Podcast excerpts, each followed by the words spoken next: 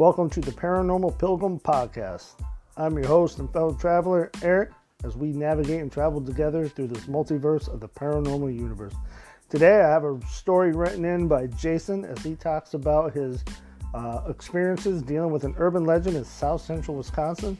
Also, after that, we'll talk about Baba Yaga, the Slavic witch. So stay tuned.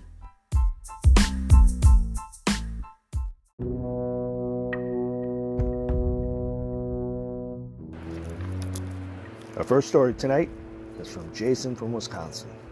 He writes Thank you for reading my story.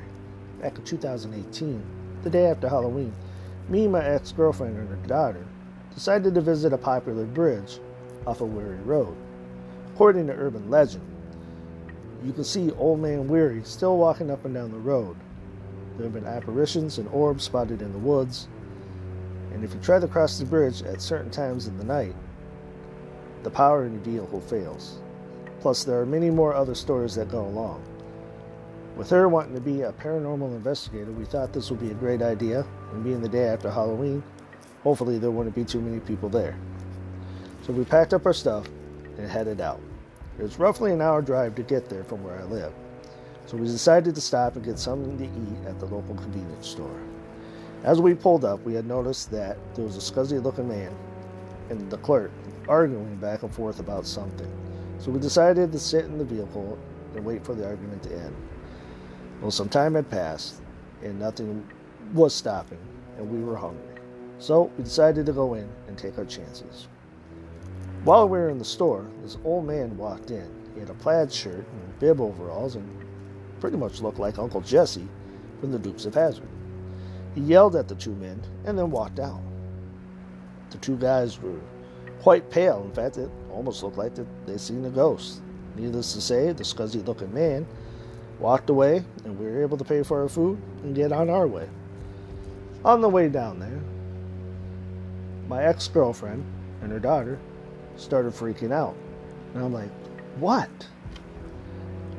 And they looked and pointed and said, Look, oh my God, it's that old man that we saw at the store. And lo and behold, it was the same old man that looked like Uncle Jesse from the Dukes of Hazzard, with the overall bibs and the plaid shirt. This scared me quite a bit, and the girls too. But we continued on and finally made our way to Weary Road.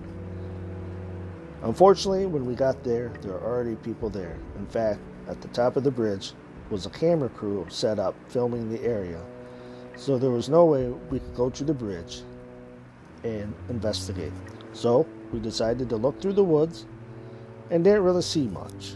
We thought what we saw might have been some orbs with other people running around and a camera crew. It was hard to say if that's what we really saw.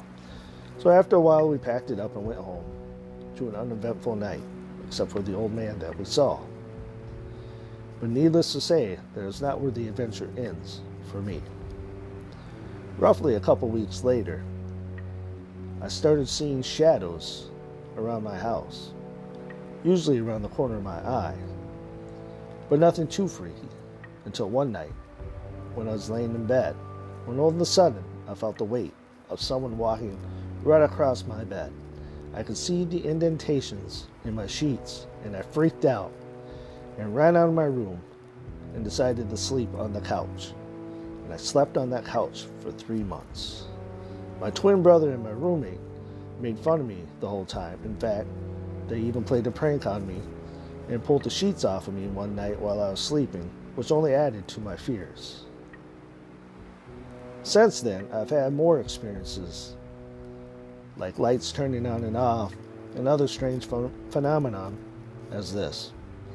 I hope you like my story. Thank you for the podcast, and keep up the good work.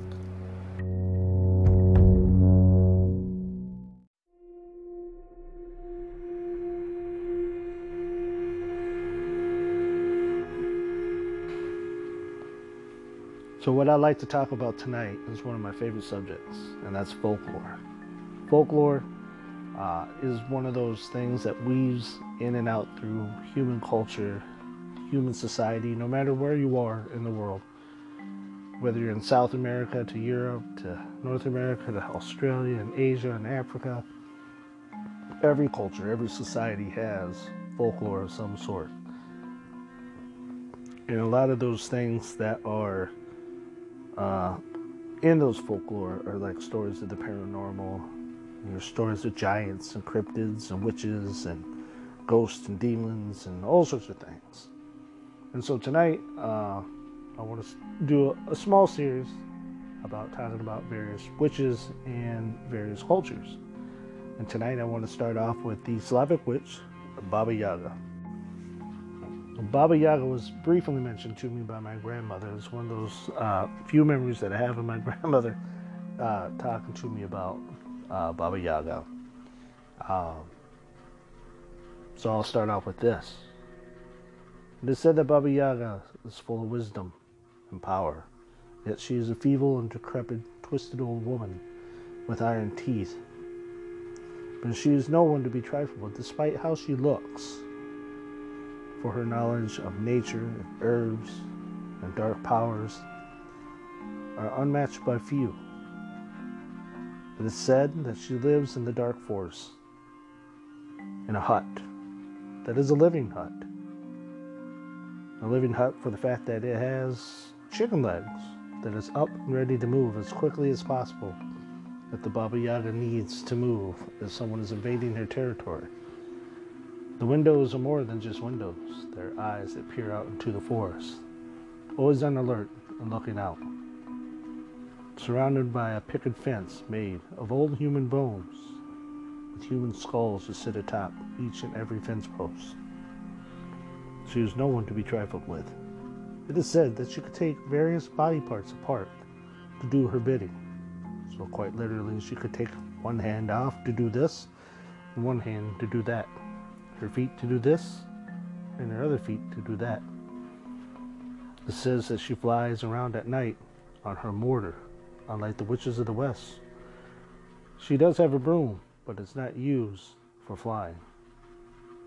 A mortar is much like a cauldron in which she casts her spells and cooks her children, and that's what she's looking for when she's flying around. If you've ever read the story or seen a movie about Hansel and Gretel, the witch in that story is much like Baba Yaga.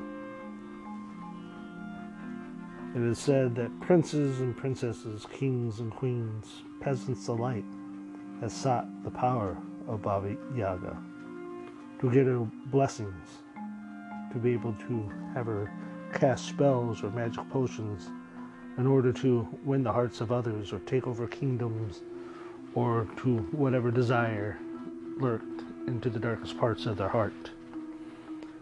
But it didn't come easy. In fact, from my understanding, the stories that I've read always required several quests in order to please Baba Yaga enough, in order for her to do what you needed her to do. And if you failed, it was a dark, ghastly, grisly end for the person who failed to do the quest. She was no one to be trifled with. In fact, it is said that she is much associated with Mother Nature herself. Benevolent, kind, can be giving, but at the same tar- time, twisted and quick to be destructive. So, short story, if you're walking through a dark forest, you see a hut with bones of picket fences piercing highs, it's best that you turn around and walk away. Baba Yaga is no one to be trifled with. And with that, say goodnight. I'll see you in a couple weeks.